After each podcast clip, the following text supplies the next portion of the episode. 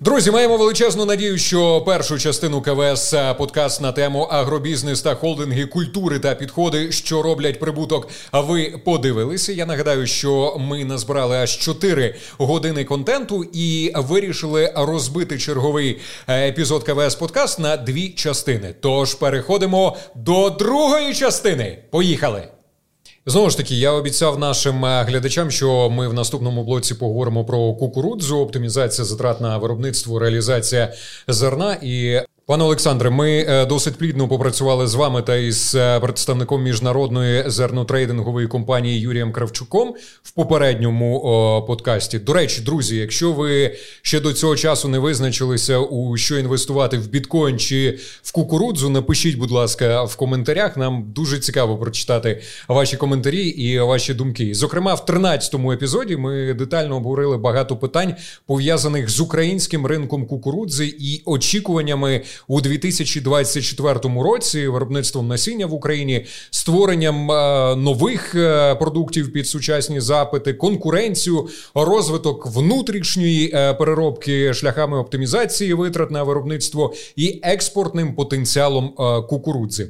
І от зараз дуже цікаво було б порівняти думки виробника насіння і зернотрейдера з нашого попереднього подкасту із коментарями представника виробника виробника сільськогосподарської продукції е, в особі пана Олега, і на прикладі от такого великого холдингу, як е, ТАС Агро, і можливо, ми почуємо якісь нові цікаві інсайди. Е, враховуючи, що ми сьогодні вже говорили про бізнес в умовах війни і всі труднощі пов'язані зі збутом вирощеної продукції, альтернативними різноманітними рішеннями, котрі забезпечують аграріям рентабельність. В цьому блоці ми детальніше зупинимось на кукурудзі. І Олександре, пропоную вам е, озвучувати поозвучувати запитання, будемо так казати, до е, пана Олега. бо я багато сьогодні говорив, але коли е, провідні експерти в агрогалузі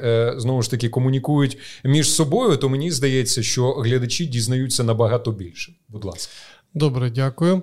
А, Ну, Сьогодні пан Олег уже сказав про те, що йде певна географія, да, скажімо так, або е, кожна культура має да, свою таку локацію у ваші, на ваших е, кластерах, на ваших е, на ваших полях. І я зрозумів, що теж певна географія або перелокація кукурудзи вона теж відбувається. Да? Тобто раніше кукурудза на півдні була, скажімо, прибутковою за рахунок близькістю морських портів і там е, низькою собівартостю логістики, скажімо так. Да? Сьогодні це питання вже виглядає зовсім по-іншому. Тому, напевно, які критерії? Тобто кукуруза мігрує, я так розумію, да? десь у центр, десь на на північ навіть, да? або там на захід України. Та які критерії, яка планова вражайність все-таки передбачається в вашому випадку вашого холдингу? Да? І, ну, напевно, які головні критерії підбору тих чи інших е, продуктів ви передбачаєте, коли плануєте свою виробничу програму? Е, так, все вірно. Ми забрали кукурузу з півдня, де вона на сьогодні вже є ризикованою з точки зору прибутковості. Е, стосовно планової врожайності, це 9 тонн. Угу. В 24-му році 9 тонн в заліку. Кукуруза зосереджена на Вінниччині, на Київщині, на Чернігівщині і невеличкий шматочок буде на на Кіровоградщині. Стосовно вибору, тому що ми маємо розуміти, що е, кліматичні умови теж е, мігрують, і е, вже захід Вінниччини на сьогодні це не той захід Вінниччини, який був 5-8 років тому. Ми маємо розуміти, що якщо там 4 роки тому ФАО. 390 там, до 400 там можна було вирощувати. На сьогодні це, напевно, не більше 320-го в ідеалі, тому що угу. е, вологовіддача, період цвітіння, який припадає дуже часто на посуху. Е, ще якісь речі зміщаються в сторону ФАО з е, менш, меншого показника ФАО. І е, знову ж ми до підходимо до вибору гібридів теж диференційовано, тобто є районування певне по опадах, е, є районування по ФАО в залежності від тієї зони, де ми вирощуємо. Тобто ми розуміємо, що Чернігів з кукурузою там з 400 ФАО ми будемо збирати в грудні місяці в кращому випадку, а, а, а іноді пізніше. Тобто ми розуміємо, що є ґрунтові запаси вологи, які теж чинять вплив на вибір е, норми висіву.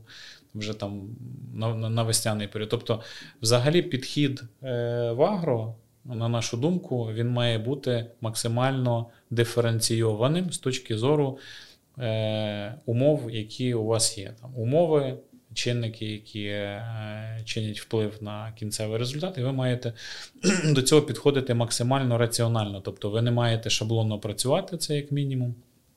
А інше питання, ви маєте враховувати там ґрунтові умови, умови по опадах, е, кількість теплових одиниць, е, запаси ґрунтової вологи, ваші можливості по посіву, тому що, якщо, наприклад, у вас бракує, у вас є дефіцит в посівних потужностях, на півночі, наприклад, уявимо.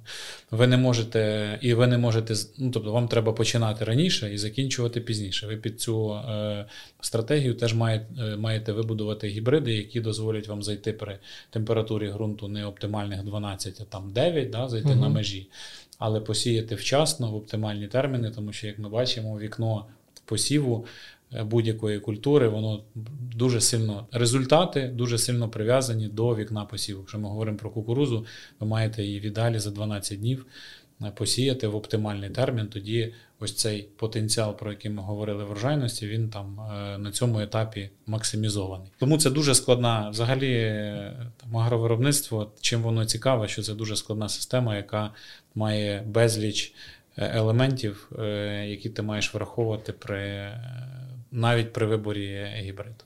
Угу. Дякую за детальний цей аналіз. Дуже дуже цікаво, звичайно. І можливо ще одне питання задам: як ви ставитесь до пізнього зимового збирання або навіть весняного збирання? Ви знаєте, що зараз в зв'язку з тим, що ну теж намагання виробників зменшувати а, витрати на на, на уборку, да, на, або на зберігання, або на сушку, то практикується такий спосіб збирання взимку або навіть навесні. Ваше особисте ставлення, як, е, як ви до цього? Моє ставлення, я прихильник е, того, щоб усі операції відбувалися е, в оптимальні терміни, тому що будь-яке ну, зимове збирання, та, це. Насправді, в більшій мірі, напевно, якась е, вимушена річ, тому що треба враховувати наступне. У нас відпали звичні для нас часто ринки, які не вимагали високої якості продукції. Та? І в нас зараз якість вимоги до якості продукції дуже сильно зросли. Так. Відповідно, мікотоксини в кукурузі, е, рівень мікотоксинів в кукурузі, який колись міг пройти там на Китай. Угу. На сьогодні, якщо ви його везете в ту ж саму там Іспанію, Іспа... Іспанію, це вже зовсім інший предмет е, розмови. Тобто. Треба розуміти наступне: не всі гібриди, по-перше, підходять до зимового збирання. Е, враховуючи, ще ж треба розуміти ще певні чинники, як та ж сама там діабротика, ще якісь речі, які вам е, при пізньому збиранні будуть чинити тиск теж на якість продукції. Е, Відповідно, я за те, і в нас в компанії прийнятий підхід, що до 15 листопада вся кукуруза має, має бути зібрана. Це питання. Перше, це якість продукції. Інше питання нам треба для того, щоб правильно оцінювати ризики, нам треба аналізувати і вплив на врожайність наступної культури теж, тому що зимове збирання в грудні місяці кукурузи це автоматично неякісний ґрунтообробіток, це відсутність е, вологонакопичення, враховуючи, що ми поступово відходимо від оранки, переходимо на глибоке рихлення, підхід до якості збирання в першу угу. чергу це питання номер один. Тому що якщо ви неякісно зібрали кукурузу, ви неякісно подрібнили рештки, залишили стерню там 35 см е, або в коліно. Е, якісно провести рихлення, у вас просто фізично не не вийде, і ви почнете втрачати на наступній культурі. Якщо аналізувати суто один сезон, та, без аналізу двох е, в перспективі, то виглядає, що ніби зимове збирання дає змогу там якось зекономити на суша, на, на сушінні продукції, хоча це теж певний міф. Так, тож, е, втрати ми знаємо теж так. Тому, тому я особисто, коли це вимушена річ, і у вас немає виходу, там ви змушені це робити, це одне питання, але при плануванні ми все-таки дотримуємось оптимальних термінів. тому що вихід за ці оптимальні терміни це завжди завжди збитки або короткострокові, або довгострокові. Угу.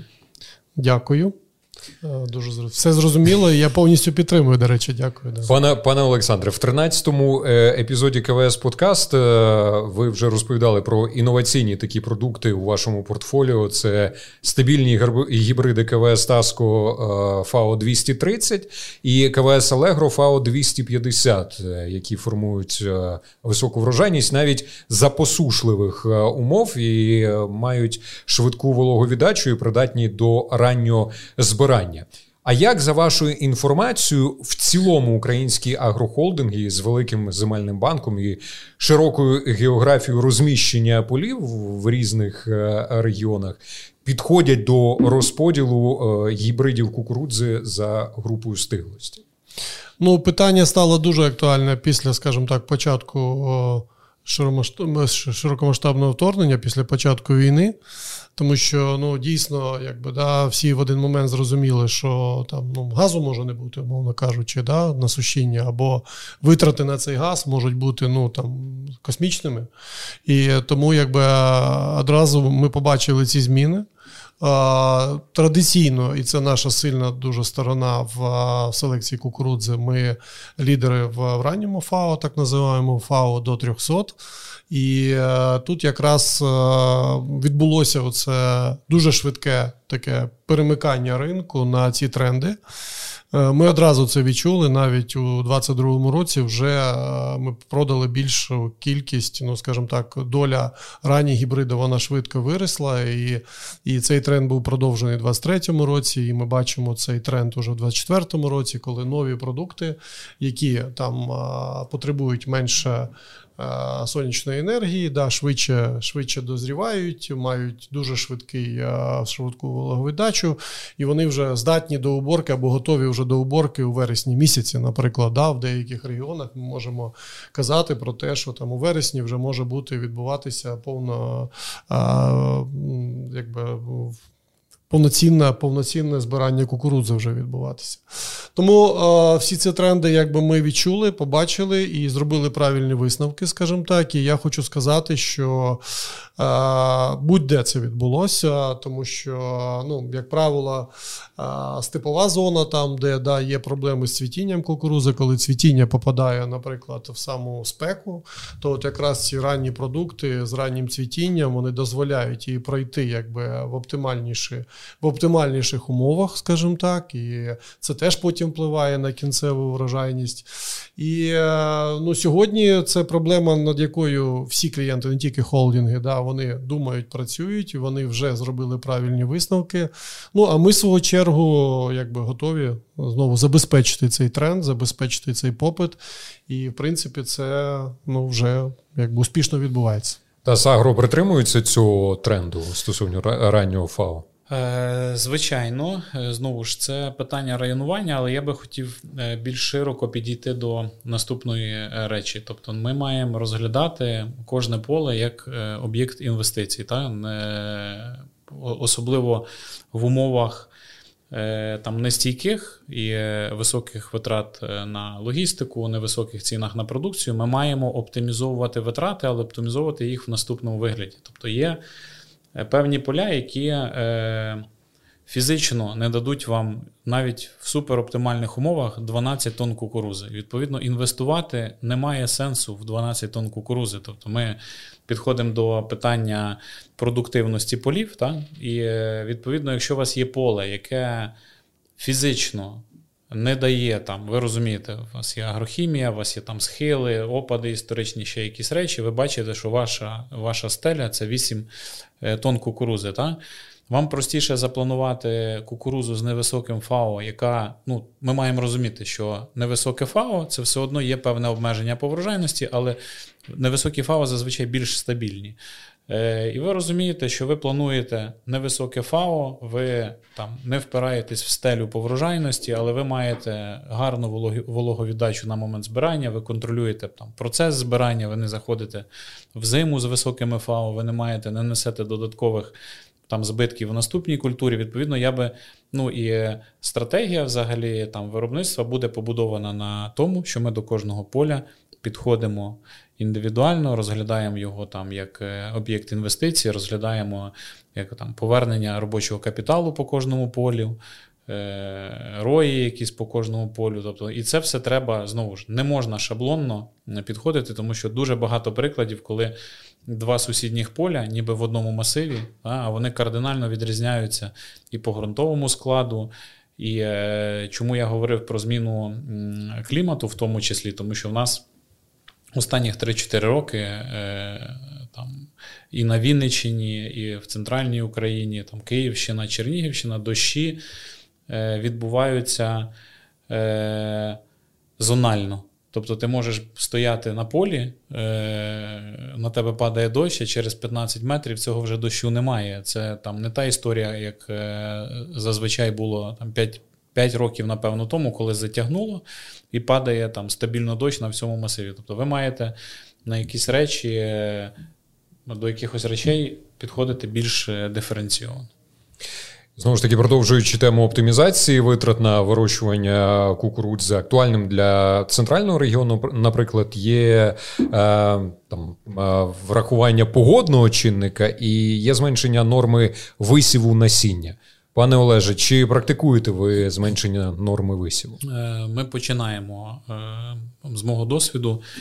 Гарна практика, коли ви аналізуєте в лютому в березні місяці ви робите ґрунтові запаси вологи на глибині 1 метр доступної вологи. І е, відповідно від цих запасів ви визначаєте норму висіву кукурузи, тому що треба розуміти, навіть е, Ну і переважає, якщо у вас невисокі запаси вологи, ви віддаєте там перевагу, наприклад, компенсаториці з невеликою нормою висіву, яка вам дасть змогу в тих чи інших умовах все одно забезпечити якусь стабільну врожайність. Тут дуже важливо враховувати саме ґрунтові запаси вологи, тому що кукуруза соняшник, ну, більшість культур, в принципі, крім озимих, вони на ці, е, е, до цієї ґрунтової вологи дуже сильно залежні. Тобто, вас може не витягнути липневий там серпневий дощ, коли у вас у нас є приклади 20-го року, коли в нас була зима взагалі там без снігу, і ми в 20-му році мали величезну просто посуху, яку не компенсували навіть опади там в липні, в серпні. У нас, наприклад, по Вінниччині і у нас там в інших господарствах ну, було 40-50 мм е, на виході зими. Ну, це, це, це колосально. Тобто цей чинник треба враховувати на моменті прийняття рішення про норму висіву. Якщо у вас е, там достатній рівень е, вологи, це одна норма, якщо середній інша, якщо мінімальний, можливо, іноді краще кукурузу не сіяти. Так, взагалі. Ну, дійсно. Тому Ну і до речі, да, це теж тенденція останніх років, якби да, коли ми бачимо, що а, в період вегетації все-таки опади нестабільні, вони якби там а, можуть бути може ні.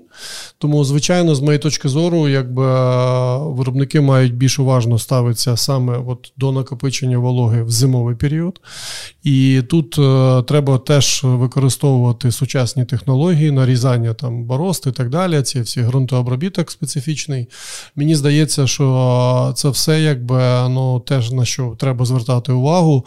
Ну і приклад цього року, наприклад, ви бачите, яка зараз зима, да, тобто ґрунт майже не замерзає, наприклад і е, він е, і постійно йдуть дощі, або то сніг, або дощ. І це все буде сприяти накопиченню якраз отої ґрунтової вологи, про яку ви кажете, на яку ярі культури, особливо культури з міцною кореневою системою, да, які там можуть доставати вологу з е, нижніх шарів ґрунту, е, воно буде все впливати. Тому, звичайно, виробники мають теж звертати увагу якби на посилення заходів накопичення цієї вологи так. якраз зимовий період. Все правильно. І Якщо говорити про портфоліо КВС е, Україна, які, е, зокрема, гібриди мають е, компенсаційну здатність? Ну, розумієте, теж ми маємо в своїй лінійці так називаємо амбрела бренди. Да, Тобто у нас є вже лінійки продуктів, які вирізняються певною специфікою.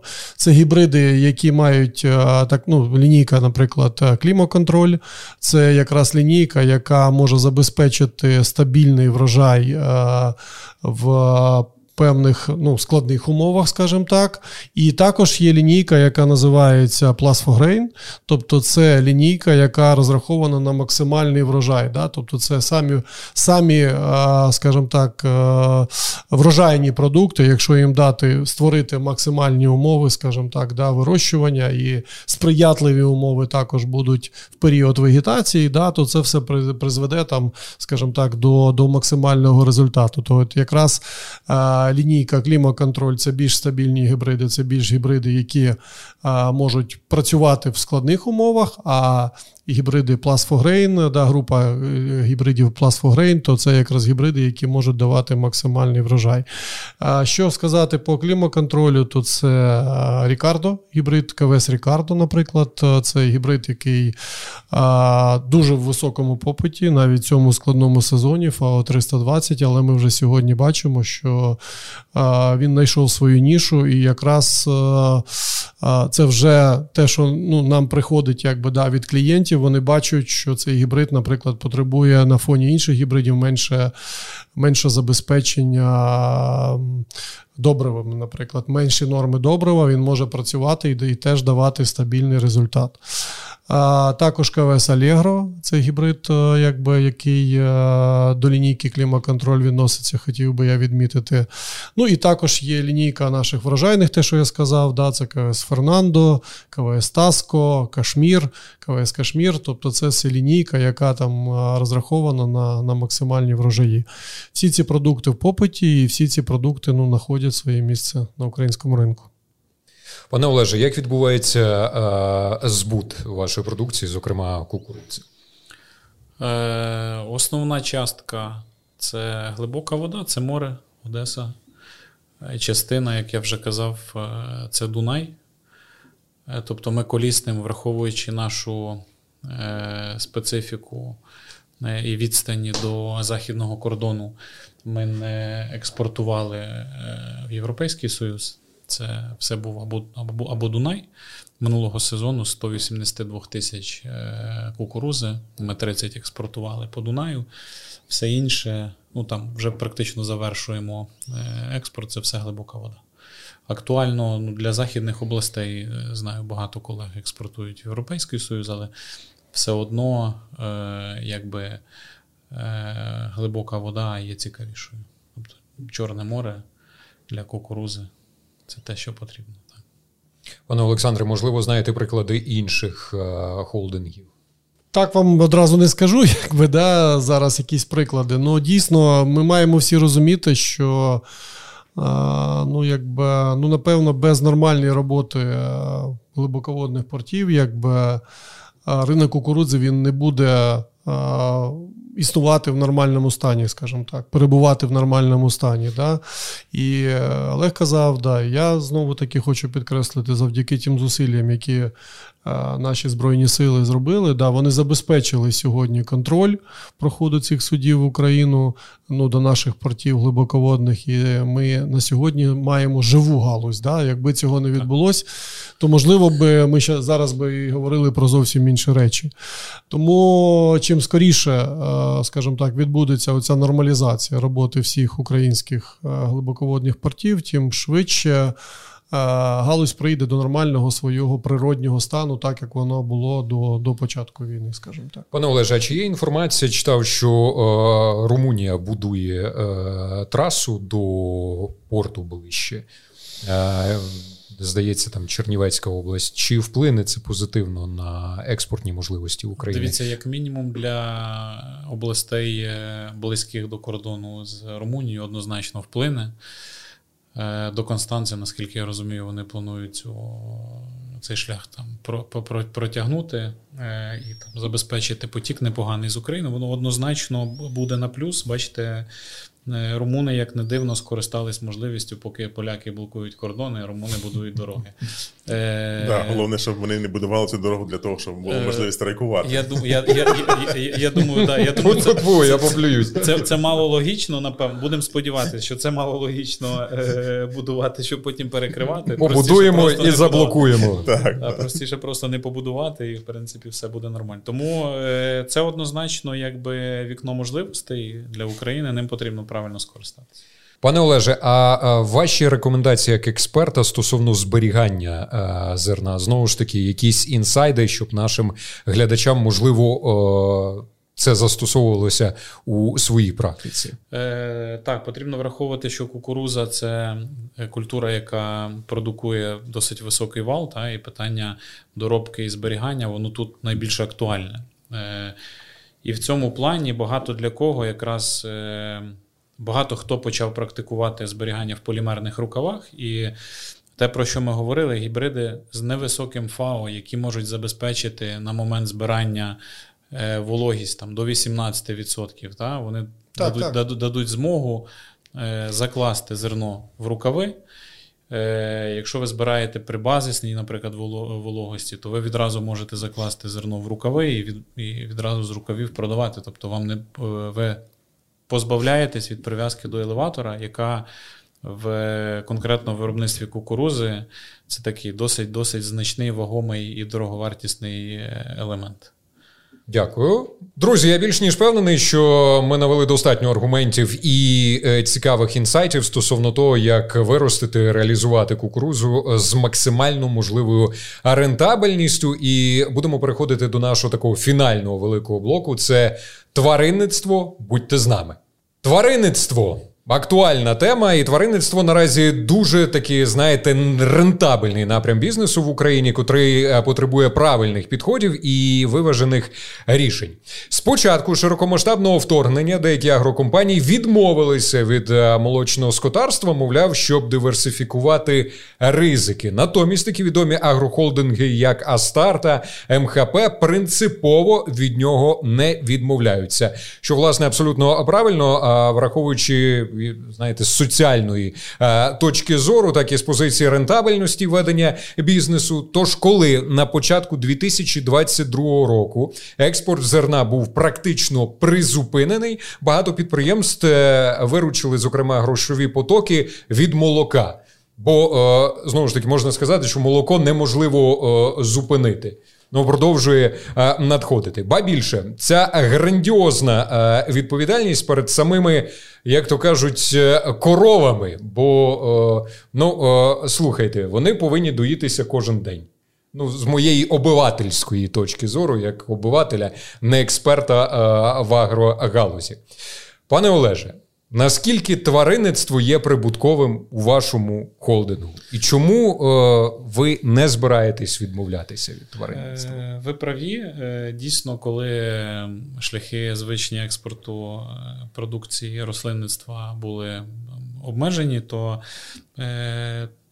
почали якби конвертувати цю продукцію в молоко. І це дуже актуальна історія. На сьогодні дійсно молочне тваринництво, воно досить рентабельне, і е, ця рентабельність зростає.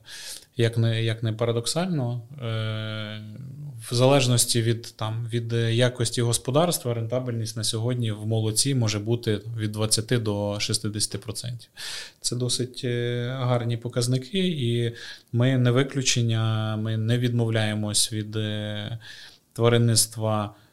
Ми його навіть е, в стратегії розвитку компанії там заклали інвестиції на, на розвиток. Треба розуміти, що знову ж, як і все в агробізнесі, треба рахувати наскрізь, тому що.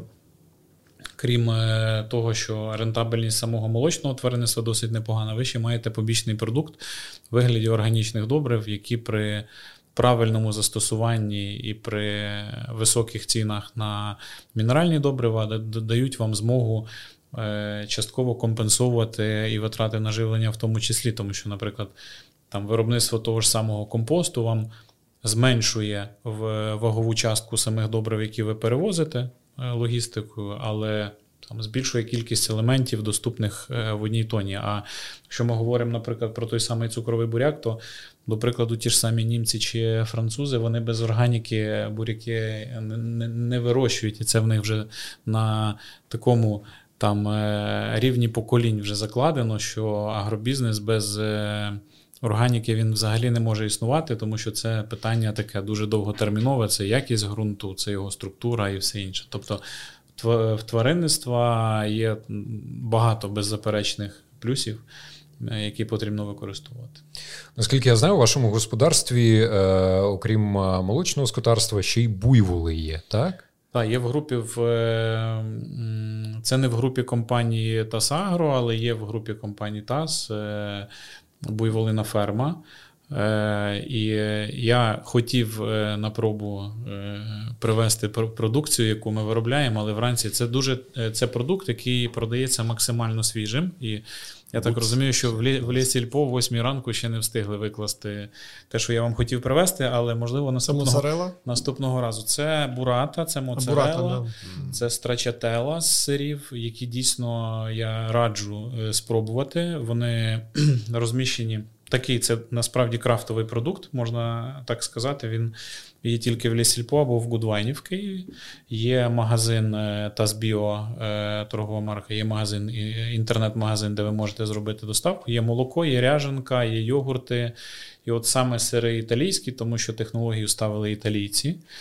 Е, страчетела, бурата, моцарела. Я е, рекомендую спробувати. Вони насправді бурата. Я собі занотував. Е, та, бурата Ді Буфало це якби оригінально продукт, який виготовляється з молока буйволів в Італії. І це дуже це дуже класна штука. Я якби.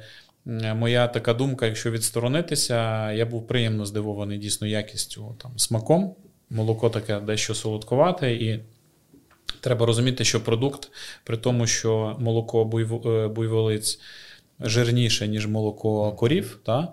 але там зовсім немає холестерину, там немає казеїну.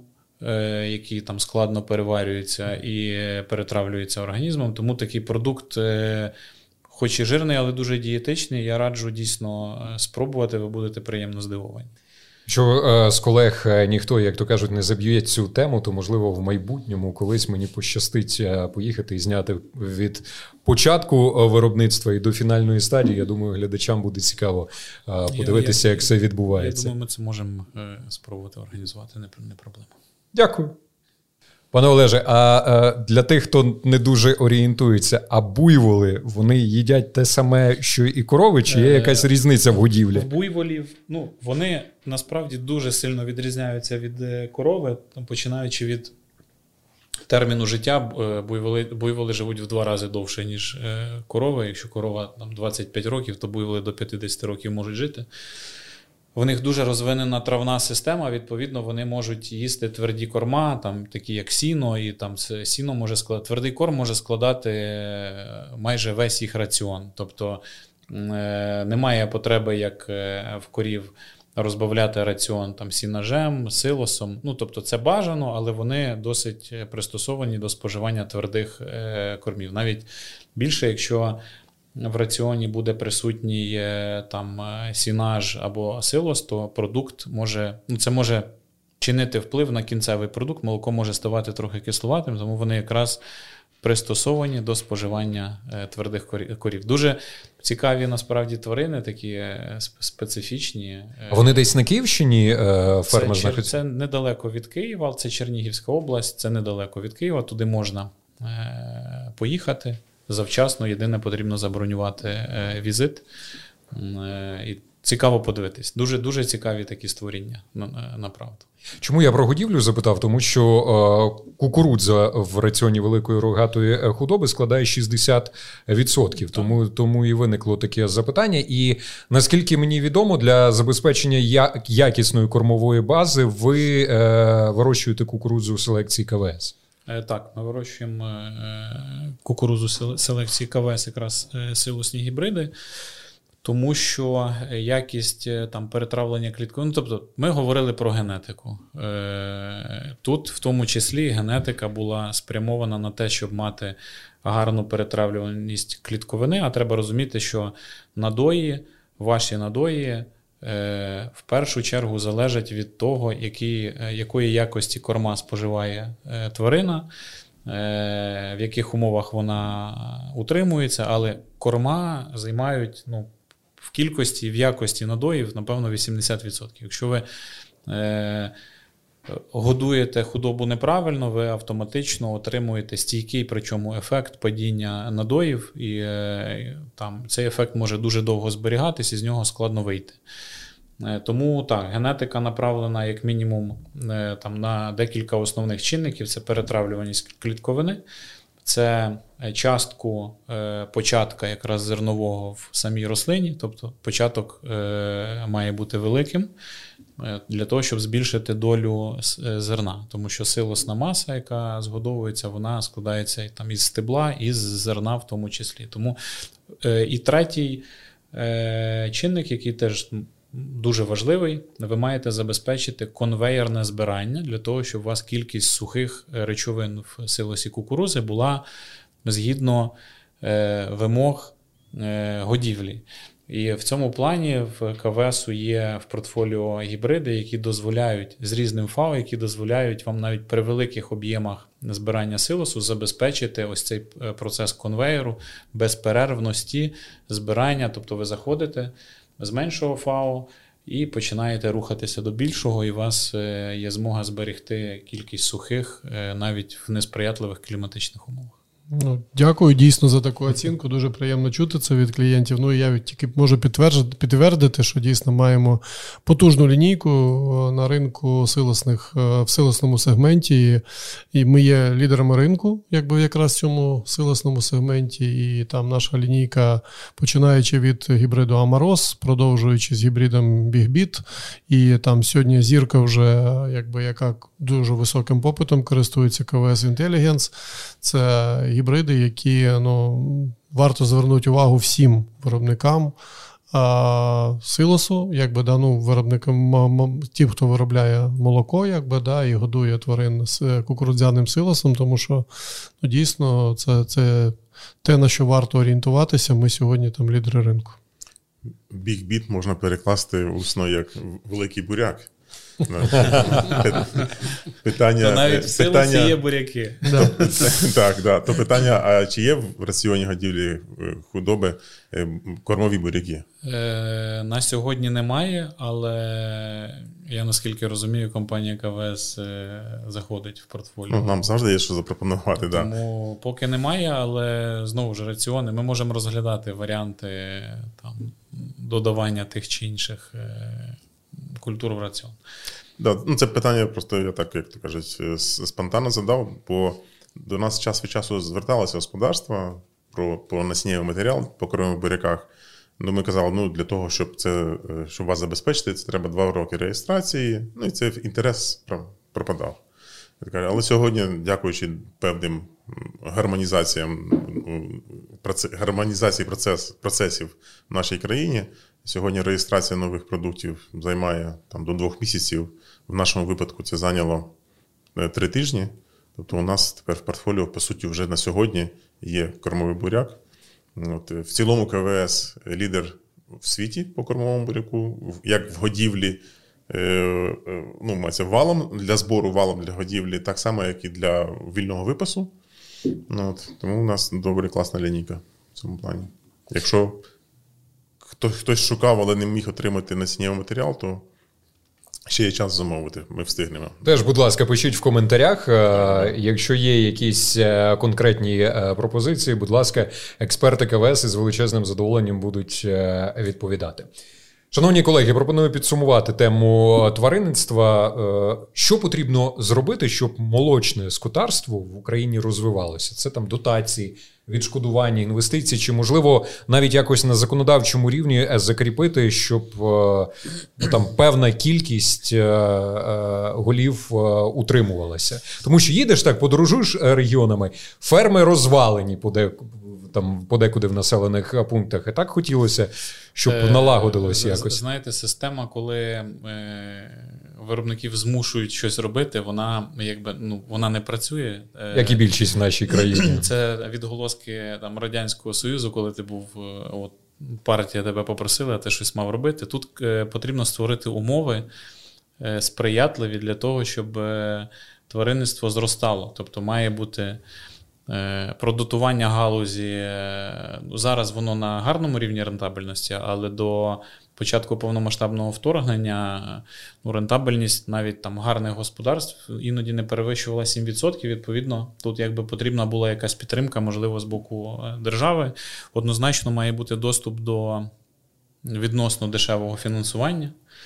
Е, це найголовніше, тому що е, інвестиції там в розбудову тваринництва вони ну, досить значні. Якщо якісна е, ферма а, з нуля, там, безприв'язна, то це може бути 10 тисяч на доларів на голову. Тобто треба розуміти, що доступ до кредитів. Фермера він має з'явитися, і ці кредити мають бути прозорими і доступними. Це головна умова яка е, якби цю галузь може підтримати і задати якийсь темп для зростання. Плюс потрібно розуміти, що знову ж ринок молока волатильний, і тут підтримка, напевно, потрібна якась теж державна е, по рівню, е, ну, тобто по вартості. Я взагалі державне регулювання. Це така собі історія в Україні, але потрібен якийсь механізм, який дасть змогу ну, принаймні, тому фермеру бути впевненим, що він, коли залучить е, фінансування, недороге, не, не в нього в наступних декілька років буде якась зрозуміла.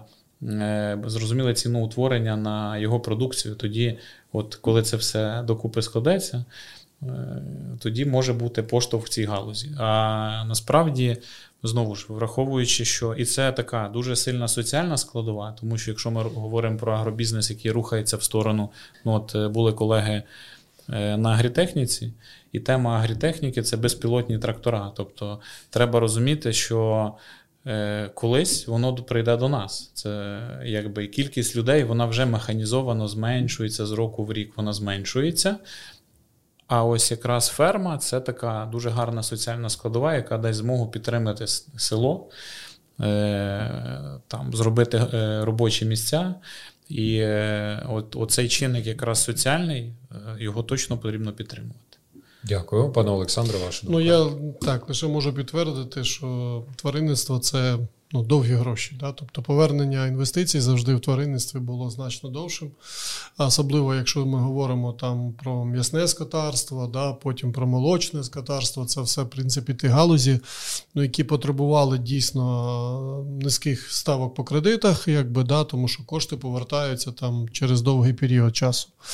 А, Тому, ну скажімо так, е, я з одного боку, знаєте, радію, що ті, хто продовжував інвестувати ще до війни і розвивав якби цю галузь, да, створював сучасні ферми, йшов на нові технології, вкладався. Так, дійсно, на той момент це було таке, ну дуже, ну скажімо так, не саме привабливе місце інвестицій, я так скажу. Да? Але були виробники, і вони є зараз. І потім, коли, ну скажімо так, вже почалася війна, то в принципі ці два роки, ну мені здається, що ті люди, які інвестували, вони зараз розуміють розуміють, що вони все правильно зробили. Да? Коли не стало е, легкої моделі збуту зерна, да, а разом з тим прийшла якби якби, ну скажімо так, прийшов прибуток від молочної, молочного виробництва, то ну, мені здається, це було таке одне з, скажімо так, суттєвих факторів для людей подивитися уважніше, переоцінити якби, да, ставлення своє до цієї галузі. І ну, я сподіваюся, що дійсно прийдуть або приходять сьогодні. Я чую, наприклад, і бачу вже інформацію, коли створюються нові сучасні ферми. Ніхто зараз не говорить про повернення до тих радянських ферм. Да? Сьогодні всі говорять про сучасні ферми, ефективні, технологічні, які би ну, якби працювали якби ефективно в майбутньому. Тому зміни відбуваються. Дійсно, можливо, тут е, дуже важлива була ця стабілізація, да, щоб оцей дохід, який сьогодні є там в, в тваринництві, щоб він зберігався там в певному періоді. Тоді це буде сприяти залученню коштів і розвитку цієї галузі. А в цілому на наші аграрії вони завжди кажуть, ви нам не заважаєте. Ми все зробимо, не втручайтеся. Що б ви хотіли, щоб ми для вас зробили? Вони завжди кажуть, не заважайте. Так, це традиційна відповідь всіх всіх виробників. Я хіба що тільки додам свої сподівання, що я б хотів би, щоб ціна на молоко завжди була стабільно вище, ніж ціна на відому газіровку, як то кажуть. Тоді тваринство буде дуже представити. І це і це буде справедливо, як на мене, бо я сам вихідець з села, І ще з тих часів, я вже там ну, 20 років, як звідти пішов, мабуть, да, з села в в місто, в велике місто, да, то постійно це ну, основна скарга людей, то претензія. Да, ну, Як молоко може коштувати там, в три рази дешевше, чим, чим та газіровка. Ну, Це ж ну, це ж ненормально. Що таке газіровка? Кран відкрив, газу там дав, барничку, все. А це ж молоко, це ж корову вигоду і виходи, це все зроби. Тому маю таке сподівання. Е, і це справедливо буде, якщо ціноутворення молока на виході, тобто з господарства, да, з ферми, буде переважати цю, ту ціну тої газіровки. Шановні наші експерти, мені залишається тільки подякувати за всі ваші думки, але у жодному разі не е, прощаюся, враховуючи, що ще одне таке, знаєте, обширне фінальне запитання, і навіть е, це буде не запитання, я запропоную вам помріяти. Якщо знову ж таки брати найближче майбутнє, як ви думаєте, що може змінитися в агросекторі, що допоможе е, оптимізувати, пришвидшити агровиробництво? Там ми живемо в період, е, коли набирає обертів штучний інтелект. Ви сказали про безпілотні е, трактори, які теж будуть е, використовуватися, нові сорти, гібриди, поглиблена діджиталізація. Одним словом. На вашу думку, що в майбутньому може дати новий поштовх для агросектору? Пане Знаєте, най, най, найкращий поштовх я е, не можу, на жаль, в форматі підкасту сказати, там є, є слова Олесь Подорлянський про національну ідею. То ця національна Всі прогулять, якщо не знають. Ось, ось ця національна ідея. Е, от там, от коли від нас ось це зроблять, цю національну ідею сусіди е, східні. От тоді е, насправді в нас відбувався. Е, ми дуже ми дуже прогресивна країна з точки зору е, агровиробництва, насправді, тому що е, там наші люди, е, отримавши технології, які вже є загальнодоступні там з, з тих самих Сполучених Штатів Америки, з Європейського Союзу, вони їх вміють гарно адаптовувати під наші реалії. Тобто е, в нас дійсно. Е, нація, яка може робити результат, може впровадити ті технології. Просто їм не потрібно заважати. Треба, щоб нічого не літало над головою, і ти, і ти якби думав в першу чергу, як е, виробити той продукт, а не думав, як. Е, колеги, от дуже слушну думку казали на початку, що основний принцип компанії це безпека працівників. Ми теж намагаємося з цього приводу якби планувати свою діяльність. І тут ключова річ, що відчепіться, я скажу м'якше, від нас, е, і все буде нормально. І там ми будемо рухатись в тренді е, тих напрямків технологічних, які в світі відбуваються. У нас з часом з'являться е, ті ж самі безпілотні трактора, там нові технології, тому що світ не стоїть на місці. Йде масова роботизація, є там безліч. Насправді можна багато говорити про. Е, там технічні засоби, які дозволяють тобі більш ефективно працювати, про супутниковий моніторинг, про системи, які передбачають появу тих чи інших шкідників чи хвороб, наприклад, на полі, які тобі дозволяють зекономити час. Є безліч речей, але ці всі речі, вони якби. Е, втрачають е, свою актуальність. Ну, тобто вони є, але от є основна проблема, да, яку яку треба забрати, тоді все буде в нас нормально. І всього світу, в принципі, все буде нормально, якщо там одного шизіка, ну не одного, там їх, певно, трохи більше. Їх трохи більше, так. Да, там помножити на нуль, і все буде добре. Пан Володимир. Зі своєї сторони, те, над чим ми зараз працюємо, вивчаємо. Я вірю в супутникові технології, що вони суттєво Е, і спростять виробництво, і піднімлять, і підвищать ефективність цього виробництва.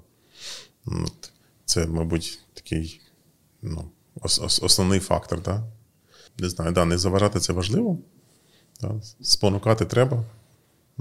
Ну і завжди дивитися на виклики, як на можливості, одне як загрози, і крич, і кричати караул, що робити. Да? Створювати, Пане, треба створювати. Пане Олександре, ваша думка про тренди, про цифрові рішення якісь? Е, ну, я про інше скажу. Я, Ви просили помріяти. Так. А, ну, В першу чергу хотіли, щоб в країні був мир, і ми говорили про сільське господарство, мирний час. І напевно хотілося б, щоб у нас відбулося зміна і було відповідальне ставлення до ведення ведення аграрного бізнесу. Якомога менше, щоб впливало в ведення сільського господарства на навколишнє середовище. В першу чергу маю на увазі е, зменшення застосування пестицидів в виробництві. Також ми маємо звернути увагу на Е, водозахисні зони, тобто ну, існує, з моєї точки зору, можна вивести певну кількість е, ґрунтів з виробництва, ну мається полів, які там або менш е, мають меншу родючість, або це поля, які вже деградовані, які там на схилах знаходяться і так далі. Мені здається, цей відсоток цих полів в Україні там 15, 20, 30 відсотків. Ми могли б вивести їх з інтенсивного використання у сільському господарстві, таким чином відновивши можливо наші річки, які ви знаєте, в якому стані знаходяться, і так далі. Тобто, те, що я хотів би, щоб змінилося. Знаєте, ставлення у тих людей, які займаються агробізнесом, просто до а, споживчого ставлення, яке ми маємо, да, там вироблятись в якийсь великий вал, до відповідального ставлення. Тобто, ми маємо розуміти, що це країна, де наші нащадки будуть жити, де має бути ну, прекрасна країна з, з чудовою екологією. Ну і це, напевно, головне, щоб я хотів, якщо говорити про мрії, напевно, мої думки сконцентровані туди. Працювати в цьому напрямку я закликаю всіх, хто причетний до аграрної галузі. Дуже дякую. Це цілком можливо. Як земля стане власністю, то зміняться підходи в роботі. Єдине, що хотілося б, щоб та вартість, яку зараз пропонується землю, щоб вона була набагато вищою. Дуже дякую. Ми сьогодні багато говорили про цифрові рішення, друзі, також в рамках КВС подкасту. І ми залишимо посилання на реєстрацію в MyKVS у описі до цього відео на YouTube. Ви зможете зайти, зареєструватися і люблю слово таке потестити, друзі, на, на власному досвіді. Переконатися, що за цифровізацією. Таке теж слово новомодне, наше майбутнє. Будемо спостерігати разом, будемо дивитися, як буде змінюватися світ, але е, знову ж таки не будемо забувати, що продовольча безпека це дуже дуже важливо і не тільки для України, а для світу в цілому. Мені залишається тільки подякувати нашим гостям за таку насичену, ексклюзивну, змістовну, професійну і найважливіше таку актуальну дискусію, яка у нас е, сьогодні е, е, була. Впевнений, що цей підкаст це таке логічне і цікаве продовження двох попередніх. І щиро дякую за те, що зголосилися взяти участь. І маю надію, що ми обов'язково ще в рамках КВС Подкаст будемо зустрічатися і обговорювати актуальні і нагальні теми. Друзі, як на мене, е, тема диверсифікації бізнесу е, в умовах такої широкомасштабної війни, яка триває на території України, вона розкрита по максимуму сьогодні. Ми чули думки і виробників насіння, і зернотрейдерів, і агровиробників. Е, заради власне успіху, благополуччя, е, яких ми і збираємо в студії КВС е, подкаст та допомагаємо в пошуку рішень, там знаходимо відповіді на актуальні питання. Ми не втомлюємось дякувати Збройним силам України, захисники, захисниці. Вам низький уклін за те, що бороните, за те, що у нас є можливість записувати КВС е, подкаст. А нашим наполегливим відважним аграріям легкої посівної. Е, побажаємо високих е, врожаїв, стабільних прибутків, надійних партнерів. І, звичайно ж таки, всім українцям ми бажаємо перемоги. Це єдине бажання, одне таке велике на всіх це перемога України. Слава Україні! Героям слава!